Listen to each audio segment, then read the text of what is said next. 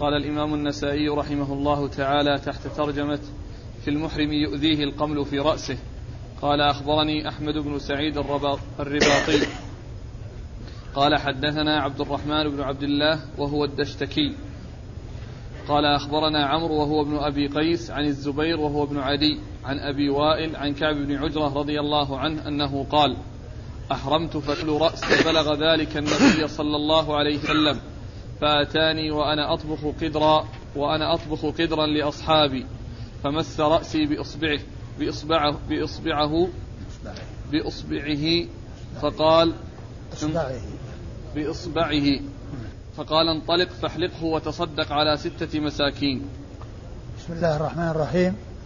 الحمد لله رب العالمين وصلى الله وسلم وبارك على عبده ورسوله نبينا محمد وعلى آله وأصحابه أجمعين أما بعد. يقول النسائي رحمه الله ترجمة باب في المحرم يؤذيه القمل أي فله أن يحلق رأسه ولكن عليه فدية وهي التخيير بين ثلاثة أشياء وهي ذبح شاة أو إطعام ستة مساكين لكل مسكين نصف صاع أو صيام ثلاثة أيام. وهو مخير بين هذه الثلاثة أي واحد منها فعله أجزأه. وقد مر في الدرس الماضي الحديث حديث كعب بن عجرة الذي فيه التفصيل لهذه الأمور الثلاثة. وهذا وقد أورد النسائي الحديث من طريق أخرى ولكنها مختصرة حيث أرشده النبي صلى الله عليه وسلم إلى أن يطعم ستة مساكين. أي آه، أو ما سوى ذلك مما جاء مبينا في الرواية الأخرى.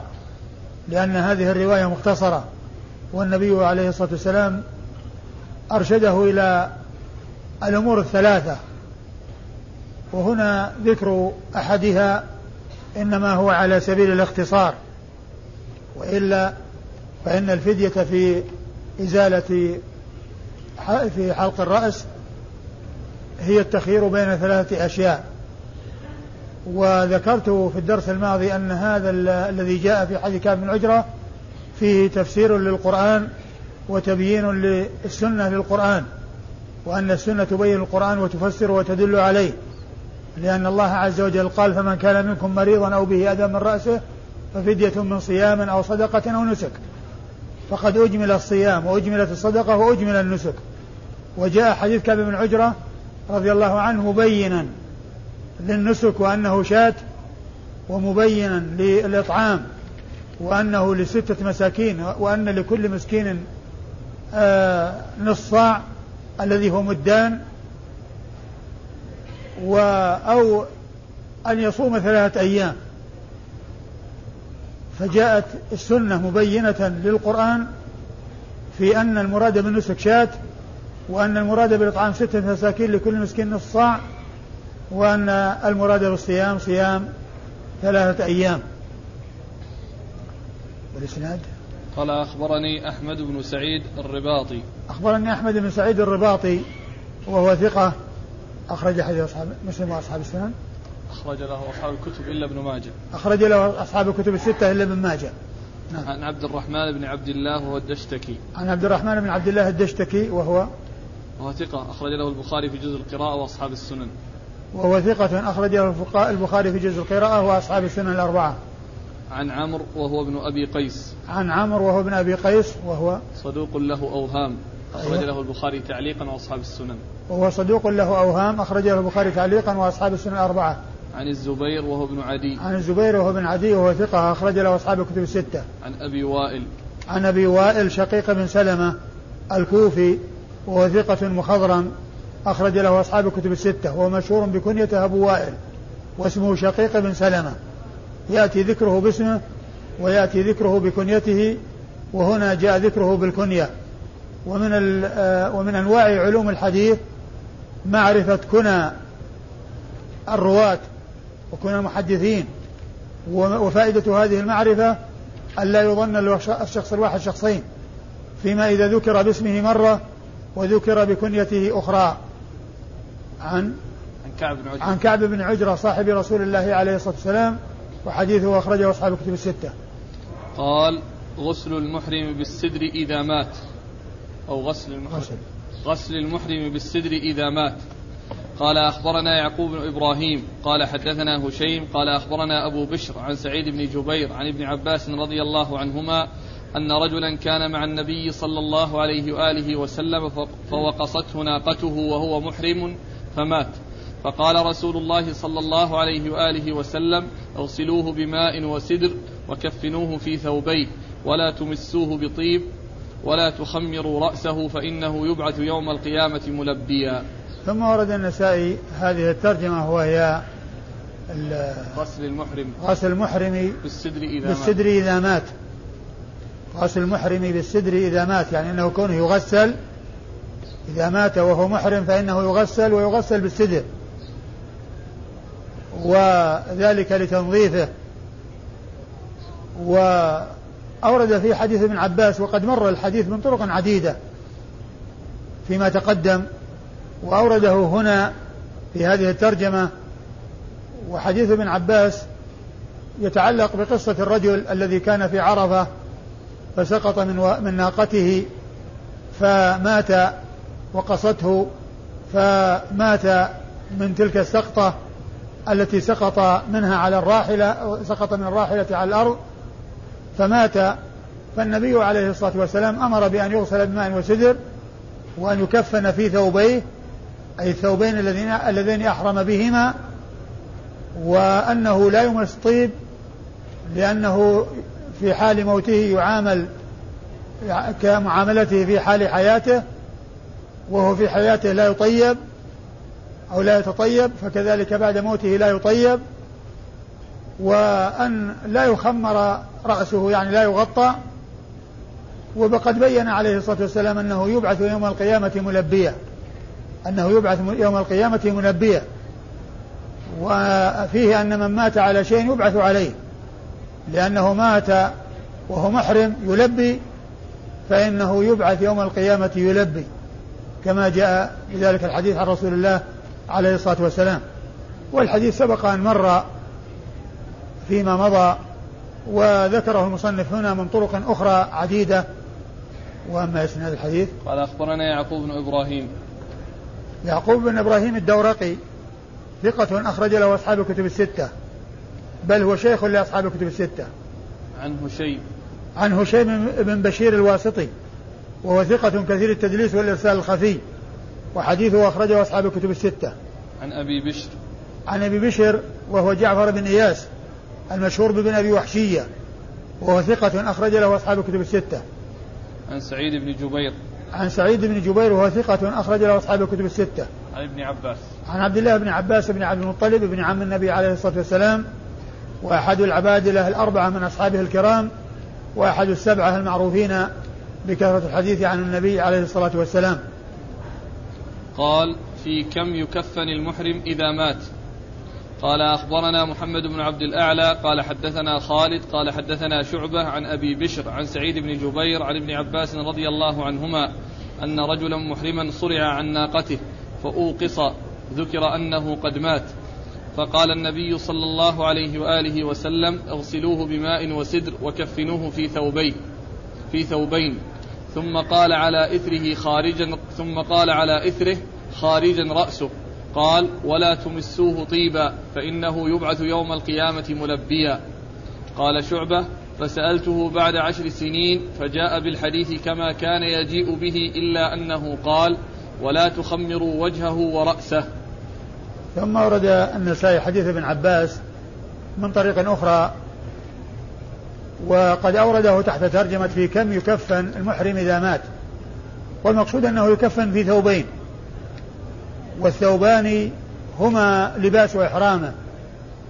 وقد جاء في بعض الروايات ثوبيه أي اللذين أحرم بهما الإزار والرداء. يكفن في هذين الثوبين. ولكن يكون رأسه مكشوفا. ولهذا قال في الرواية قال على إثره خارجا رأسه. يعني معناه أنه يكفن في ثوبين خارجا رأسه. يعني لا لا يخمر رأسه. قال على إثره يعني بعد ما ذكر الثوبين قال خارجا رأسه أي أن رأسه مكشوف وباد وليس بمغطى ومكفن بل هو خارج عن الأكفان بحيث يكون مكشوفا كحاله. في حال الإحرام كحاله في حياته وهو محرم فإنه يكون مكشوف الرأس. فكذلك يكون مكشوف الرأس في حال آه تكفينه بثوبيه بعد الموت.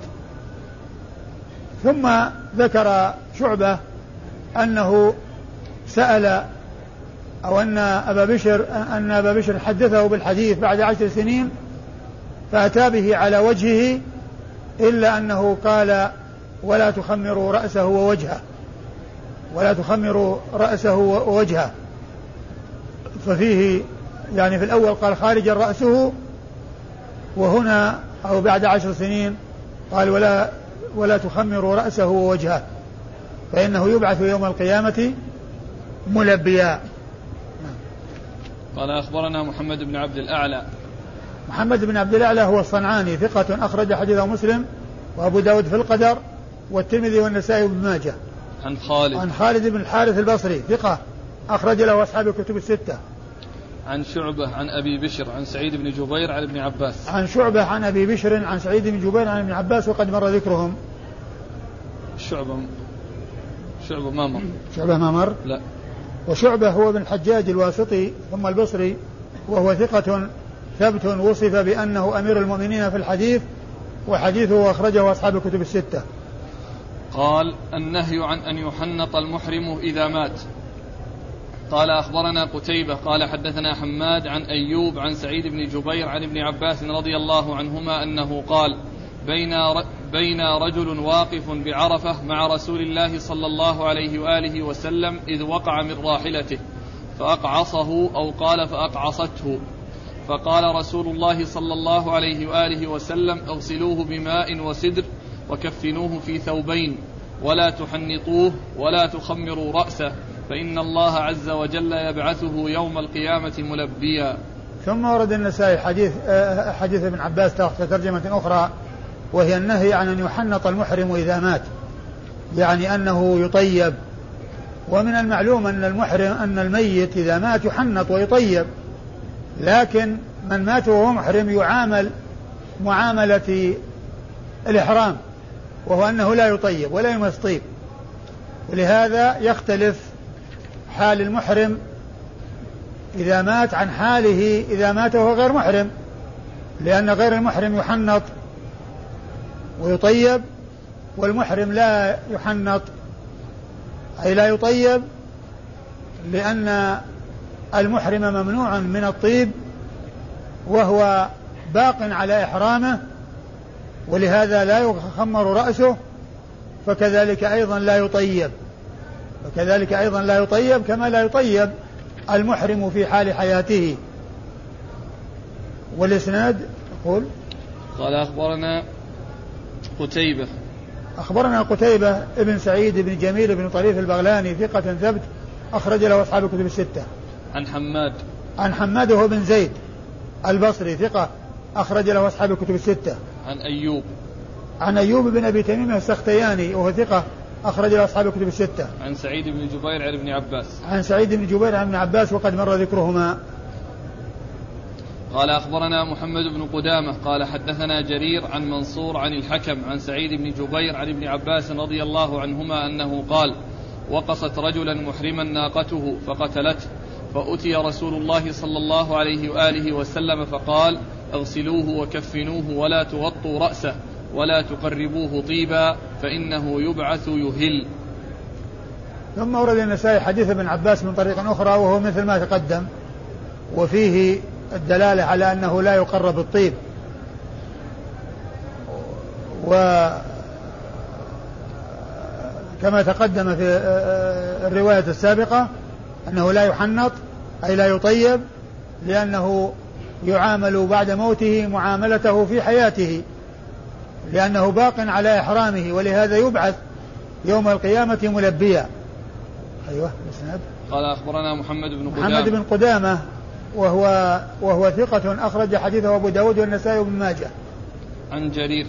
عن جرير بن عبد الحميد ثقة أخرج له أصحاب الكتب الستة. عن منصور. عن منصور بن المعتمر الكوفي ثقة أخرج له أصحاب الكتب الستة. عن الحكم.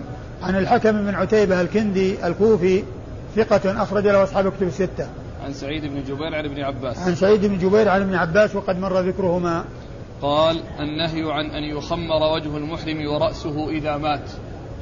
قال أخبرنا محمد بن معاوية قال حدثنا خلف يعني ابن خليفة عن أبي بشر عن سعيد بن جبير عن ابن عباس رضي الله عنهما أن رجلا كان حاجا مع رسول الله صلى الله عليه وآله وسلم وأنه لفظه بعيره فمات.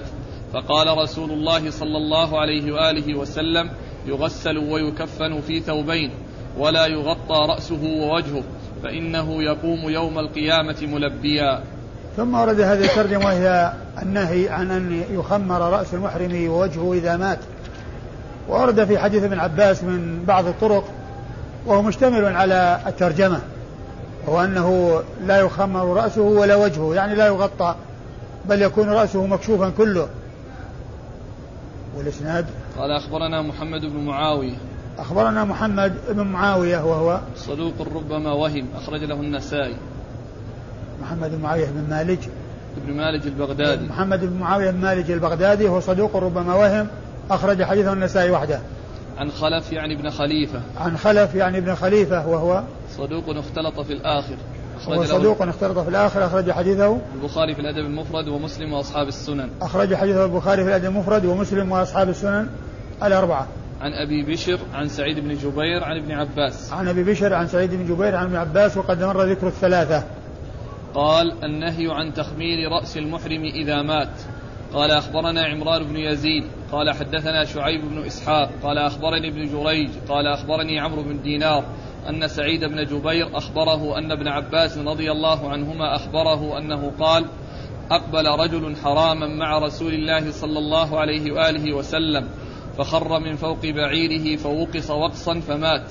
فقال رسول الله صلى الله عليه وآله وسلم اغسلوه بماء وسدر وألبسوه ثوبيه. ولا تخمروا رأسه فإنه يأتي يوم القيامة يلبي.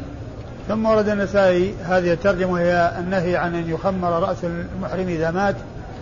وورد في حديث ابن عباس من طريق أخرى وهو مشتمل على الترجمة. وفيه أن أنه خر من بعيره وفي الرواية السابقة لفظه بعيره يعني رماه يعني سقط ورماه بعيره فمات. وانكسرت عنقه ومات. والنبي عليه الصلاة والسلام أمر بأن يعامل هذه المعاملة التي هي غسل بماء وسدر وأن يكفن في ثوبيه وألا يغطى رأسه وأن لا يمس طيب وأنه يبعث يلبي. نعم. قال أخبرنا عمران بن يزيد. عمران بن يزيد صدوق أخرج حديثه النسائي وحده. عن شعيب بن إسحاق. عن شعيب بن إسحاق ثقة أخرج حديث أصحاب الكتب الستة إلا الترمذي. عن ابن جريج. عن ابن جريج عبد الملك بن عبد العزيز بن جريج المكي ثقة فقيه يرسل ويدلس وحديثه أخرج أصحاب الكتب الستة. عن عمرو بن دينار. عن عمرو بن دينار المكي ثقة أخرجه أصحاب الكتب الستة. عن سعيد بن جبير عن ابن عباس. عن سعيد بن جبير عن ابن عباس وقد مر ذكرهما. قال في من أحصر بعدو. قال أخبرنا محمد بن عبد أخبرنا محمد بن عبد الله بن يزيد المقرئ قال حدثنا أبي قال حدثنا جويرية عن نافع أن عبد الله بن عبد الله وسالم بن عبد الله أخبراه أنهما كلما عبد الله أنهما كلما عبد الله بن عمر رضي الله عنهما لما نزل الجيش بابن الزبير قبل أن يقتل فقال لا يضرك ألا تحج العام إنا نخاف أن يحال بيننا وبين البيت. قال خرجنا مع رسول الله صلى الله عليه وآله وسلم فحال كفار قريش دون البيت فنحر رسول الله صلى الله عليه وآله وسلم هديه وحلق رأسه وأشهدكم أني قد أوجبت عمرة إن شاء الله. وأشهدكم أني قد أوجبت عمرة إن شاء الله أنطلق فإن خلي بيني وبين البيت طفت. وإن حيل بيني وبين البيت فعلت ما فعل رسول الله صلى الله عليه وآله وسلم وأنا معه. ثم سار ساعة ثم قال فإنما شأنهما واحد. أشهدكم أني قد أوجبت حجة مع عمرتي فلم يحل منهما حتى أحل يوم النحر وأهدى. ثم ورد النسائي المحصر المحرم إذا إذا في من أحصر بعدو. في من أحصر بعدو. يعني ماذا يصنع؟ ماذا يفعل؟ أورد النسائي آه هذه الترجمة والمقصود منها أنه إذا أحصر بعدو أنه آه إذا كان قد اشترط فإنه لا شيء عليه وإذا كان لم يشترط فإنه آه فإن عليه أن يذبح هديا إذا فإن عليه أن يذبح هديا ويحلق رأسه ويتحلل. ويتحلل. وابن عب وقد أورد النسائي حديث ابن عمر وأنه كان عزم على الحج. فذكر له ابناه عبد الله وسالم وأشار عليه بأن لا يذهب وأنهما يخشيان أن يحال بينه وبين البيت. فأخبرهما بأنه عازم وأنه إن حيل بينه وبين البيت بينه وبين البيت يفعل كما فعل رسول الله عليه الصلاة والسلام. عام الحديبية فإنه خرج معتمرا وحال كفار قريش بين النبي صلى الله عليه وسلم وبين البيت فنحر هديه وحلق رأسه ورجع عليه الصلاة والسلام. ثم إنه قال أشهدكم أن أوجبت عمرة أنني أوجبت عمرة. إن شاء الله أنطلق فإن حيل بيني وبين البيت فعلت كما فعل رسول الله عليه الصلاة والسلام. وكلمة إن شاء الله هذه يحتمل أن تكون بعد أوجبت ويكون المقصود من ذلك التحقيق وأنه آه يعني آه العزم والتحقيق وليس للتعليق وهو من جنس وإن إن شاء الله بكم لاحقون واللحوق واللحوق محقق وليس للتردد ويحتمل أن تكون متعلقة بما بعدها. أنطلق إن شاء الله. أنه إن شاء أنطلق إن شاء الله. متعلقة بأنطلق التي بعدها. إن شاء الله أنطلق فإن حيل بيني وبين البيت فعلت كما فعل رسول الله. يعني ينحر ينحر يعني هديا ويحلق رأسه ويفعل كما فعل النبي عليه الصلاة والسلام. ولما مشى ساعة قال ما شأنهما أي الحج والعمرة إلا واحد. يعني الذي يعمل إذا حيل بين الإنسان الذي يعمل الإنسان إذا حيل بينه وبين العمرة يعمله إذا حيل بينه وبين الحج. يعمله إذا حيل بينه وبين الحج. ثم إنه أدخل العمرة الحج على العمرة. فقال أشهدكم أنني أهللت بحج مع عمرتي. فنزل ذهب وحج وأكمل حجه وما حصل له شيء. قال أخبرنا محمد بن عبد الله بن يزيد المقرئ. أخبرنا محمد بن عبد الله بن يزيد المقري المكي ثقة أخرج حديثه النسائي وابن ماجه. عن أبيه. عن أبيه وهو ثقة أخرج له أصحاب الكتب الستة. عن جويرية. عن جويرية بن أسماء وهو ثقة أخرج حديثه أصحاب الكتب الستة. وهو واسمه واسم أبيه على صيغة أو على صفة أسماء النساء. لأن اسمه جويرية واسم أبيه أسماء. فاسمه واسم أبيه على صيغة أو على صفة أسماء النساء. أيوة. جويرية يا شيخ.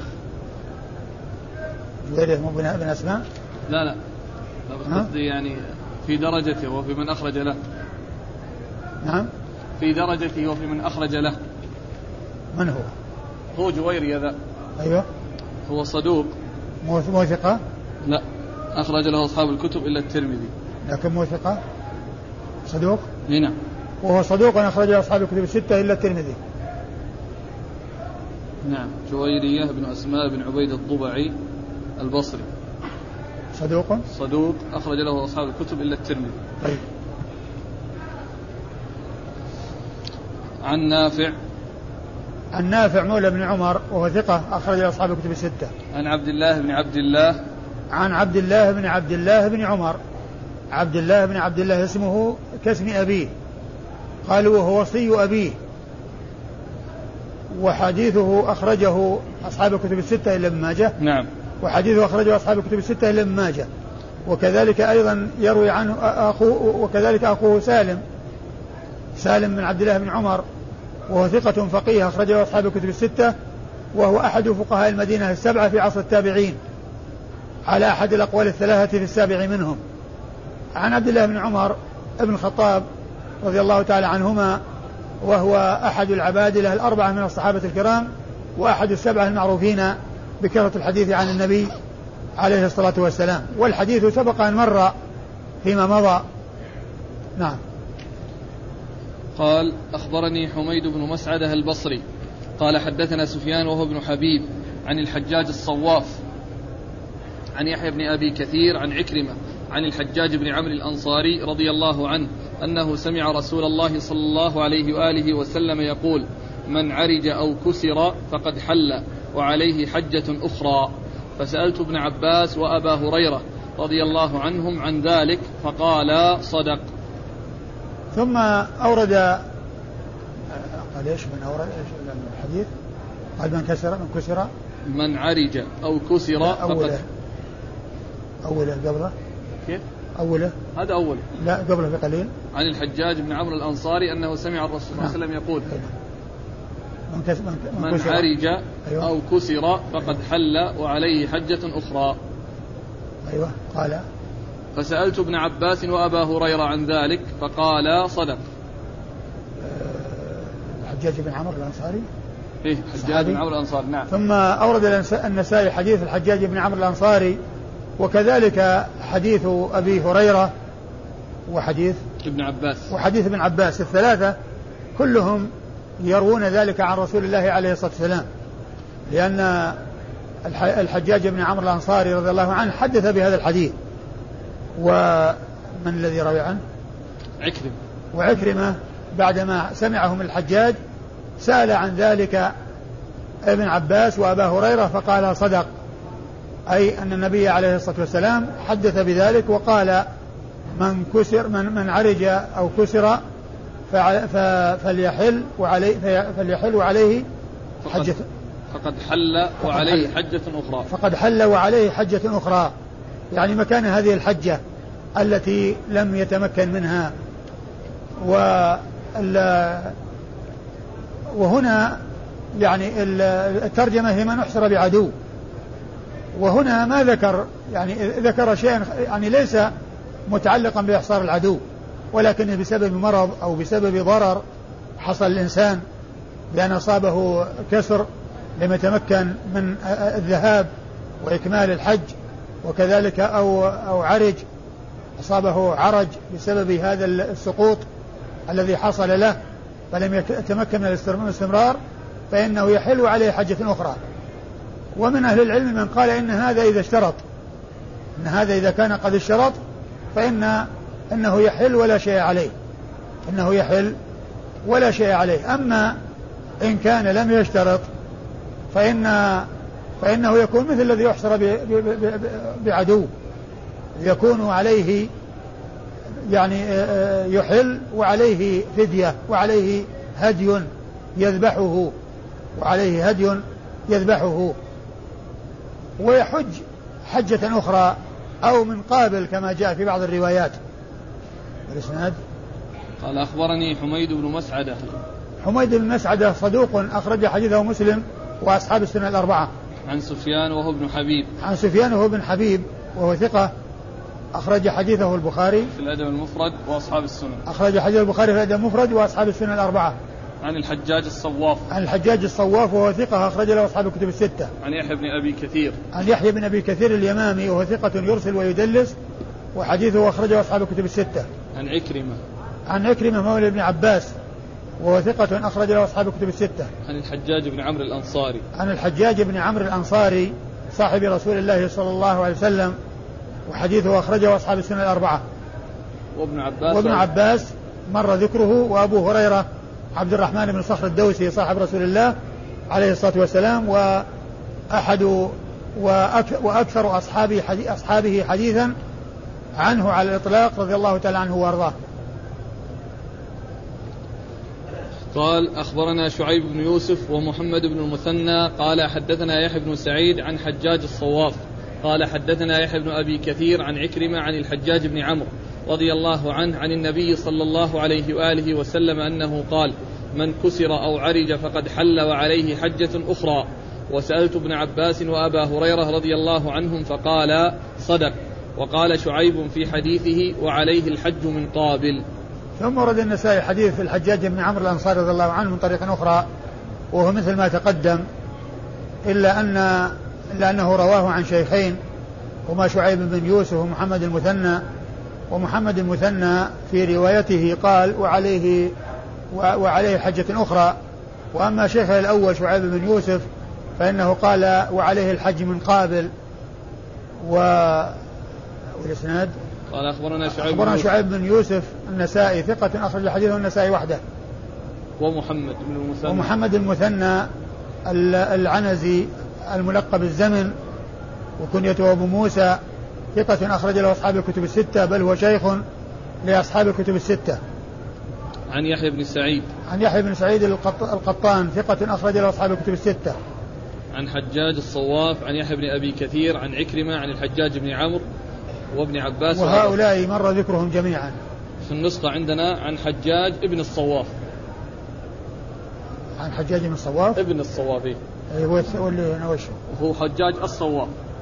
حجاج الصواف. اي هو حجاج بن أبي عثمان الصواف. اي فلذلك في النسخة النظامية بدون إبن. بدون إبن. اي لأنه لقب نعم. الرواية السابقة حجاج الصواف. نعم. اي نعم. آه الآن بالنسبة للذي اشترط كذلك عليه الحج من قابل. اشترط تحلل ولا عليه هدي لكن هل عليه الحج من قابل؟ لا. أدري قال دخول مكة.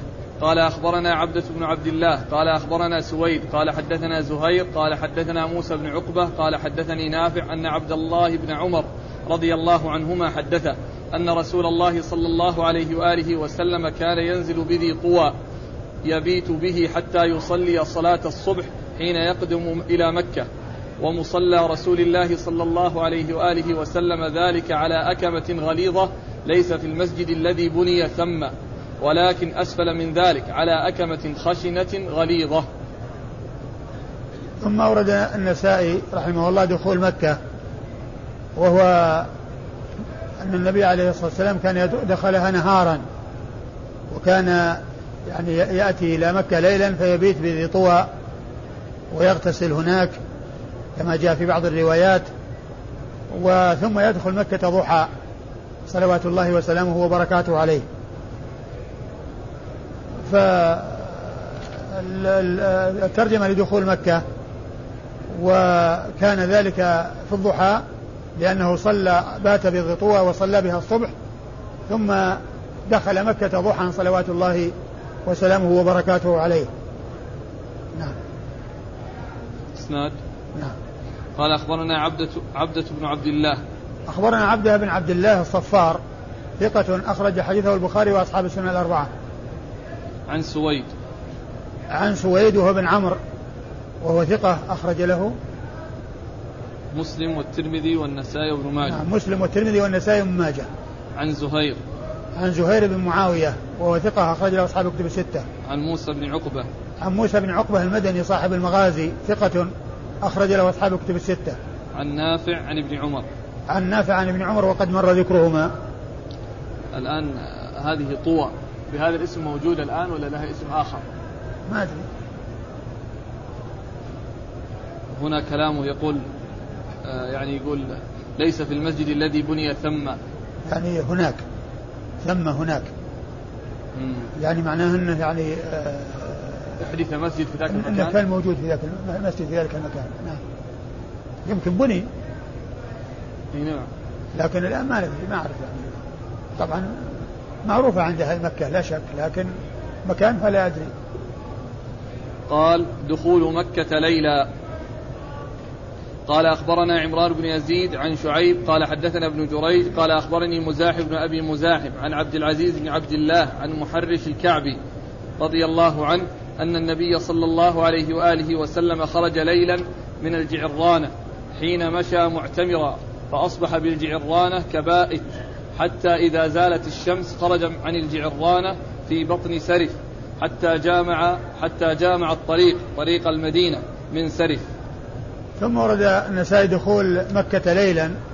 بعدما ذكر الحديث السابق الذي في دخول مكة نهارا ذكر هذه الترجمة هي دخول مكة ليلا. معنى هذا أن مكة تدخل في الليل والنهار لأن النبي عليه الصلاة والسلام دخلها في حجته ضحى.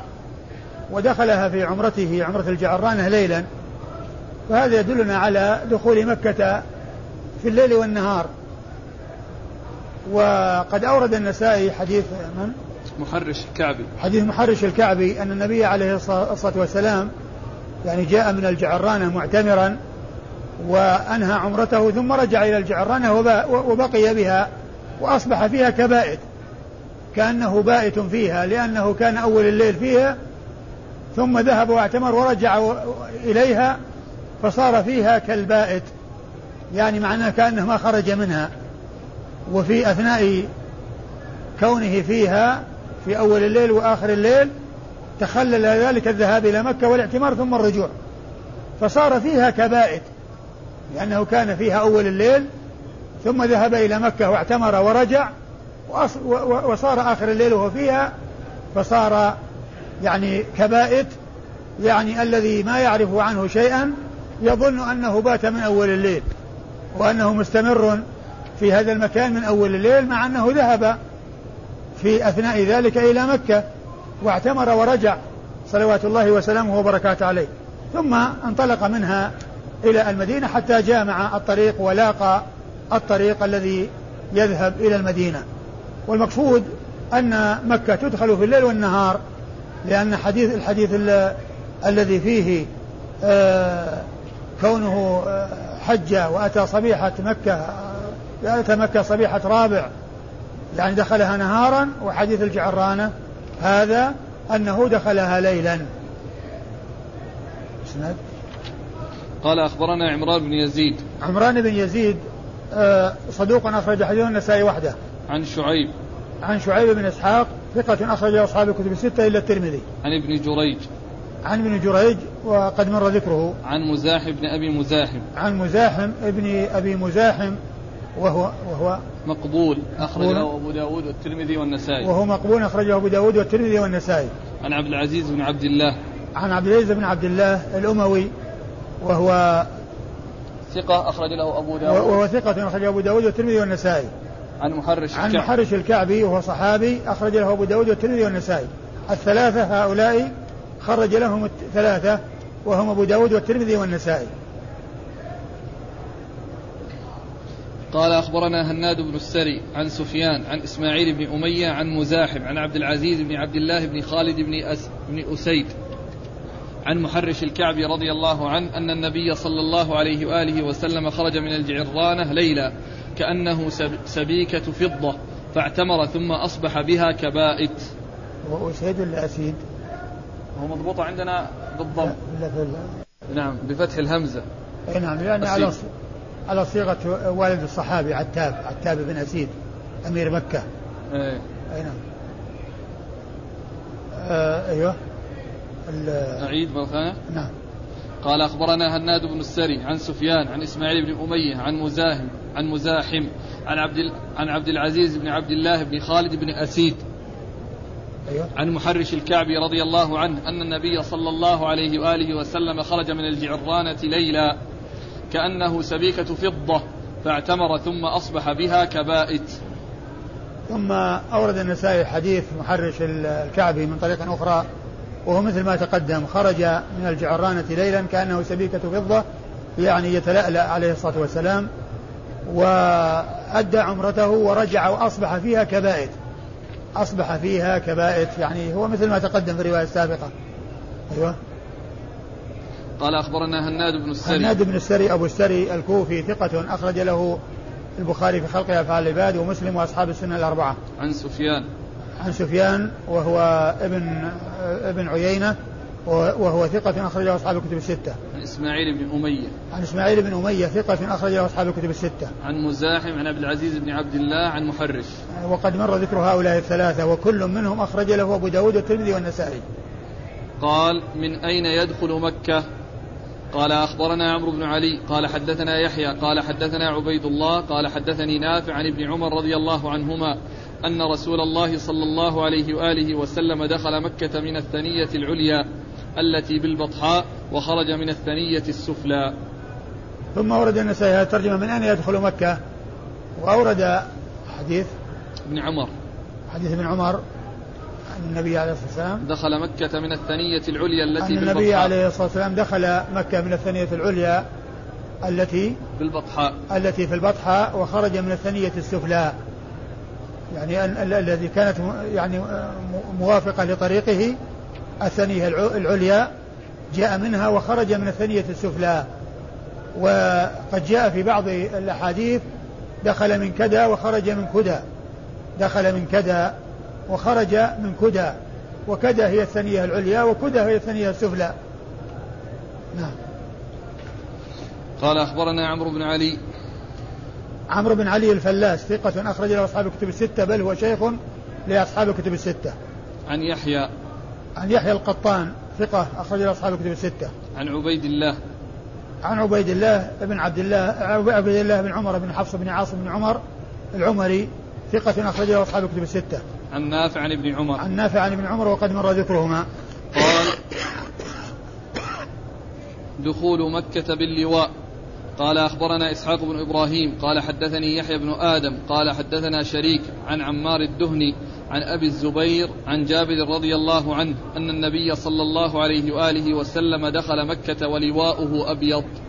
ثم ورد النسائي دخول مكة باللواء أي اللواء الذي يعقد للجيوش. وقد أورد وكان هذا عام الفتح. وقد أخرج وقد أورد النسائي حديث جابر. حديث جابر بن عبد الله الأنصاري رضي الله عنه أن النبي عليه الصلاة والسلام دخل مكة ولواءه أبيض. نعم. أن النبي صلى الله عليه وسلم دخل مكة ولواءه أبيض. يعني عام الفتح دخل على مكة وعلى رأسه المغفر ولواءه أبيض صلى الله عليه وسلم. أيوه الإسناد؟ أخبرنا إسحاق بن إبراهيم. إسحاق بن إبراهيم مخلد بن راهوية الحنظلي المروزي ثقة ثبت وصف بأنه أمير المؤمنين في الحديث وحديثه أخرجه أصحاب الكتب الستة إلا ابن ماجه. عن يحيى بن آدم. عن يحيى بن آدم الكوفي ثقة أخرج له أصحاب الكتب الستة. عن شريك. عن شريك بن عبد الله القاضي وهو صدوق يخطئ كثيرا وحديثه أخرجه أصحاب الكتب أخرجه البخاري تعليقا ومسلم وأصحاب السنة الأربعة. عن عمار الدهني. عن عمار الدهني وهو صدوق يتشيع أخرج حديثه مسلم وأصحاب السنة. أخرج حديثه مسلم وأصحاب السنة الأربعة. عن أبي الزبير. عن أبي الزبير محمد بن مسلم بن تدرس المكي صدوق يدلس أخرج حديثه أصحاب الكتب الستة. عن جابر. عن جابر بن عبد الله الأنصاري صحابي ابن صحابي هو أحد السبعة المعروفين بكثرة الحديث عن النبي عليه الصلاة والسلام. الآن بالنسبة يا شيخ للترجمة يعني فقه الترجمة دخول مكة باللواء هل يريد فقط أن يحكي يعني فعل النبي صلى الله عليه وسلم نعم يحكي, يحكي فعل النبي صلى الله عليه وسلم. لأنه كما هو معلوم يعني مكة يعني آه، أحلت له ساعة. يعني ساعة من النهار وعادت حرمتها. فهي لا تحل ما حلت لأحد قبله ولا تحل لأحد بعده. قال دخول مكة بغير إحرام. قال أخبرنا قتيبة. قال حدثنا مالك عن ابن شهاب عن أنس رضي الله عنه أن النبي صلى الله عليه وآله وسلم دخل مكة وعليه المغفر. فقيل ابن ابن خطل متعلق بأستار الكعبة. فقال اقتلوه. ثم ورد النسائي آه، آه، دخول مكة بغير إحرام. يعني أن الإنسان له أن يدخل مكة بغير إحرام. والدليل على ذلك أن النبي عليه الصلاة والسلام دخل مكة عام الفتح وعلى رأسه المغفر وهو الذي يوضع على الرأس لاتقابه سهام الأعداء وهو يستر يعني يستر الرأس ويغطيه. و فهو يدل على أنه غير محرم لأن المحرم لا يغطي رأسه وقد دخل عليه الصلاة والسلام وعلى رأسه المغفر. ومما يدل على ذلك أيضا الحديث الذي سبق أن مر في قصة توقيت المواقيت هن لهن ولمن أتى عليهن من غير أهلهن ممن أراد الحج والعمرة. فيفهم منه أن من لم يريد الحج والعمرة يدخل بغير إحرام. من, من لا يريد الحج والعمرة ويريد الذهاب إلى مكة يدخل بغير إحرام. فيعني حديث آه هذا الحديث الذي آه فيه أنه دخل مكة وعلى رأسه المغفر يعني أنه دخل بغير إحرام وذاك الحديث الذي في توقيت المواقيت فيه أو يفهم منه أن من لا يريد حجا ولا عمرة يدخل مكة بغير إحرام. ولما آه، دخل مكة وعلى رأس الموت فقيل له ابن خطل متعلق بأستار الكعبة فقال اقتلوه. وكان النبي صلى الله عليه وسلم ذكر أشخاصا يعني أباح قتلهم مطلقا ولو وجدوا في أي مكان فلما يعني جاءوا وجدوا من خطل الذي أهدر النبي صلى الله عليه وسلم دمه متعلق بأستار الكعبة يعني معناه يريد الأمان. فالنبي صلى الله عليه وسلم قال اقتلوه. والحديث يدل على كسوة الكعبة لأنه قال متعلق بأستار الكعبة. يعني فهذا يفيد بأن الكعبة, الكعبة تكسى وأن لها أستار تستر بها. نعم. قال أخبرنا قتيبة عن مالك. قتيبة مر ذكره ومالك بن أنس إمام دار الهجرة المحدث الفقيه الإمام المشهور أحد أصحاب المذاهب الأربعة المشهورة من مذاهب أهل السنة وحديث أخرج أصحاب الكتب الستة. عن ابن شهاب عن ابن شهاب محمد بن مسلم بن عبيد الله الزهري ثقة فقيه أخرج حديث أصحاب الكتب الستة. عن أنس. عن أنس عن أنس بن مالك رضي الله عنه صاحب رسول الله عليه الصلاة والسلام وأحد السبعة المعروفين بكثرة الحديث عن النبي عليه الصلاة والسلام. وأنس بن مالك هو من صغار الصحابة وقد عمر والزهري من صغار التابعين. ويعني هذا من صغار التابعين أدرك هذا الذي هو من صغار الصحابة. نعم. أحسن الله عليك قضية أن يقتل الشخص أو يؤخذ ولو كان في المسجد مسجد الكعبة خاص بهذا بهؤلاء الذين سماهم النبي صلى الله عليه وسلم ولا كل مجرم الآن أن يخرج؟ كل مجرم كل مجرم يعني يستحق القتل فإنه يقتل. لكن هذا الرسول صلى الله عليه وسلم أعطى الأمان.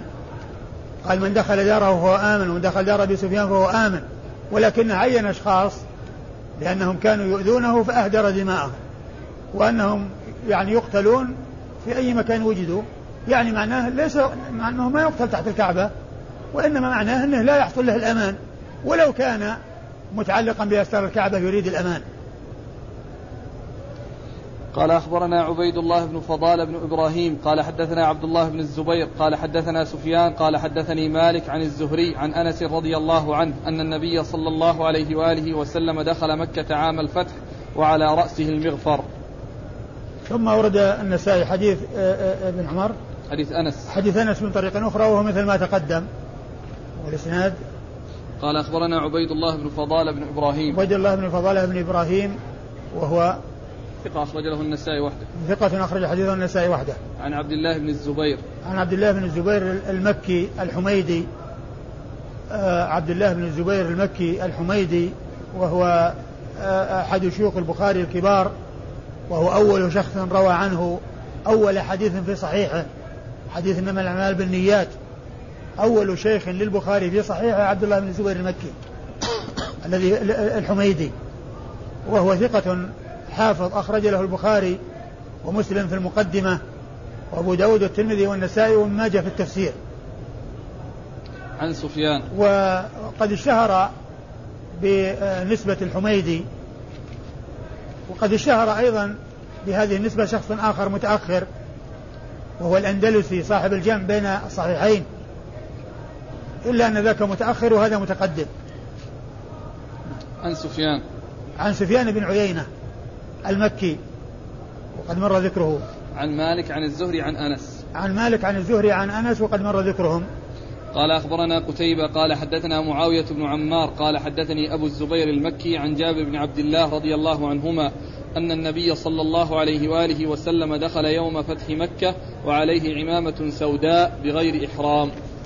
ثم ورد النسائي حديث جابر رضي الله عنه أن النبي صلى الله عليه وسلم دخل مكة وعليه عمامة سوداء بغير إحرام. وكان ذلك عام الفتح. وقد مر أن أنه دخل مكة وعلى رأسه المغفر. ولا تنافي بين هاتين الروايتين. فيمكن أن تكون إحداهما فوق الأخرى بأن تكون العمامة فوق المغفر أو المغفر فوق العمامة أو أنه دخل أولا وعلى رأسه المغفر ثم خلعه بعد ذلك ولبس العمامة. فصار كل حكى ما شاهده. ثلاثة احتمالات. أن يكون المغفر تحت والعمامة فوق أو العمامة فوق والمغفر تحت ويعني ويكون عليه المغفر وعليه العمامة والإخبار عن أي واحد منهما هو مطابق للواقع أو أن أو أنه دخل أولا على رأسه المغفر ثم خلعه ولبس العمامة. ومقصود أنه دخل مكة بغير إحرام. لأن تغطية الرأس تنافي الإحرام.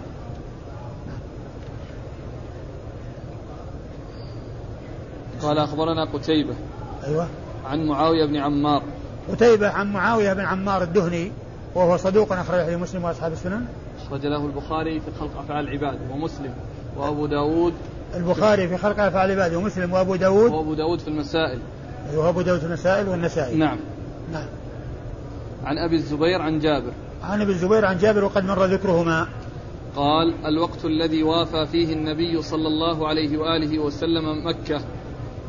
قال أخبرنا محمد بن معمر. قال حدثنا حبان. قال حدثنا وهيب. قال حدثنا أيوب عن أبي العالي البر البراء عن ابن عباس رضي الله عنهما أنه قال قدم رسول الله صلى الله عليه وآله وسلم وأصحابه لصبح رابعة. وهم يلبون بالحج فأمرهم رسول الله صلى الله عليه وآله وسلم أن يحلوا. ثم ورد النسائي هذا الترجمة وهي الوقت الذي وافى فيه النبي صلى الله عليه وسلم مكة. أي الوقت الذي وصل فيه الرسول صلى الله عليه وسلم إلى مكة. لأن الترجمة السابقة هي دخول مكة.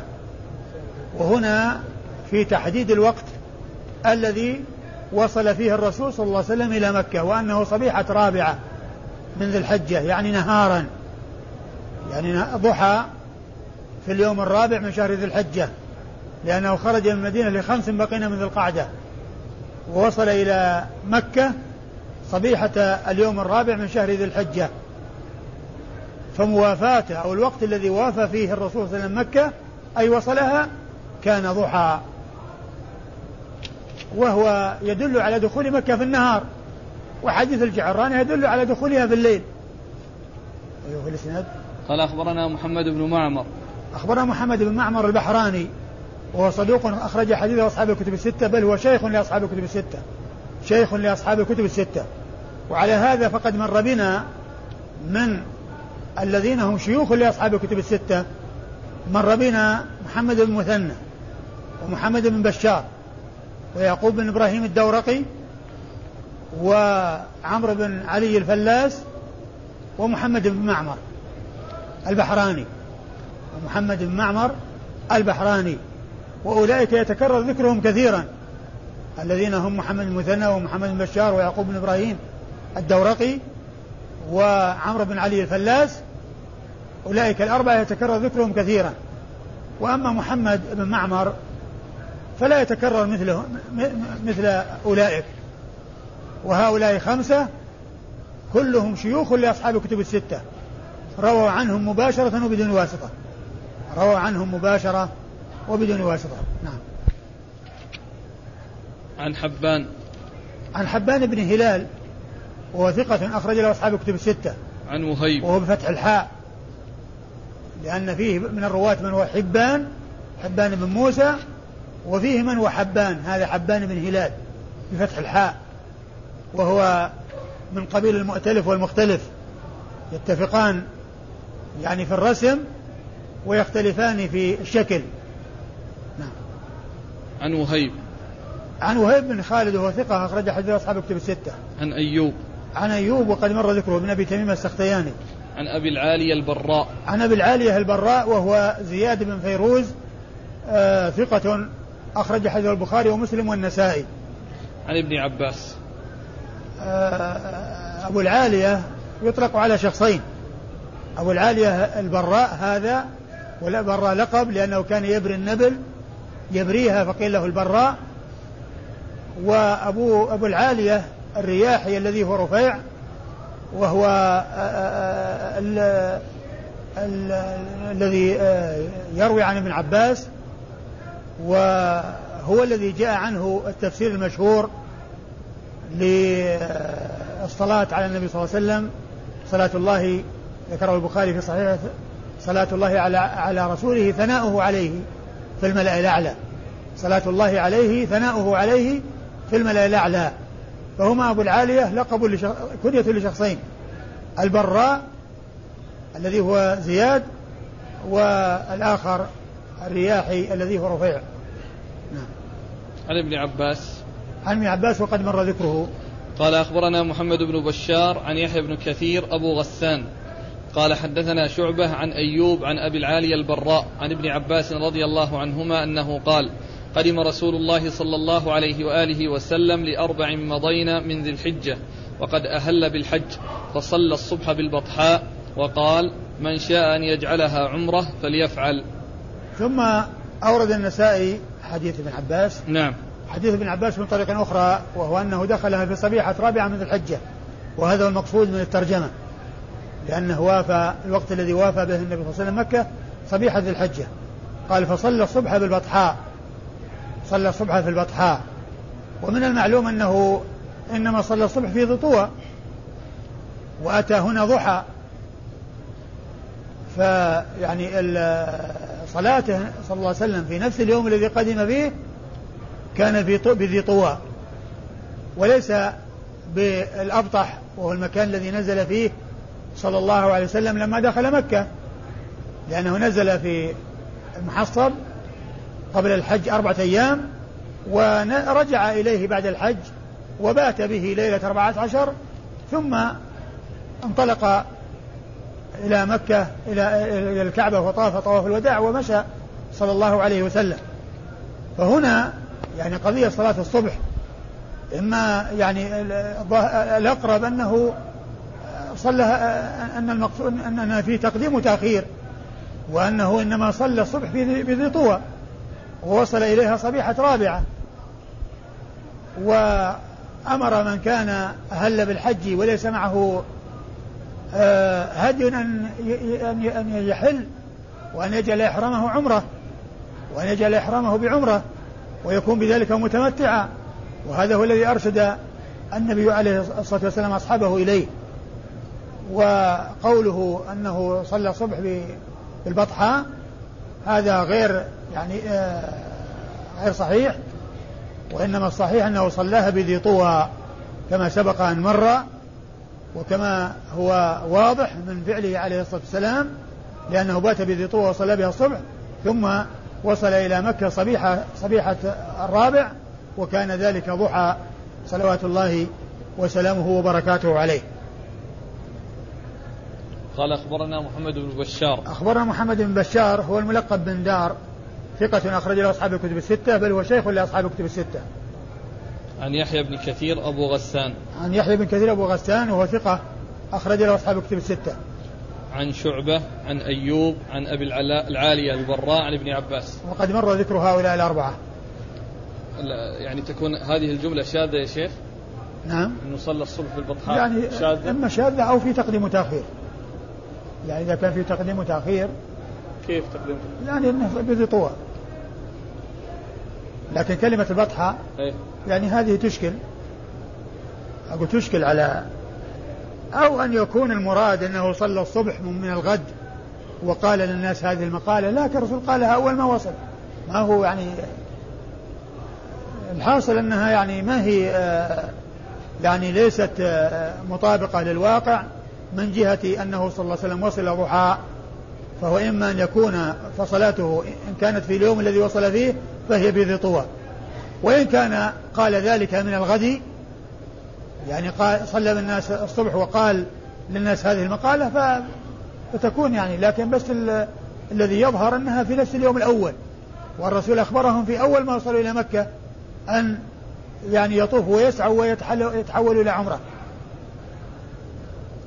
قال أخبرنا عمران بن يزيد قال أخبرنا شعيب عن ابن جريج قال عن ابن جريج قال قال عطاء قال جابر رضي الله عنه قدم النبي صلى الله عليه وآله وسلم مكة صبيحة رابعة مضت من ذي الحجة. ثم ورد النسائي الحديث من طريق أخرى وهو مثل ما تقدم فيه بيان الوقت الذي وصل فيه النبي صلى الله عليه وسلم إلى مكة وهو صبيحة اليوم الرابع من ذي الحجة ضحى.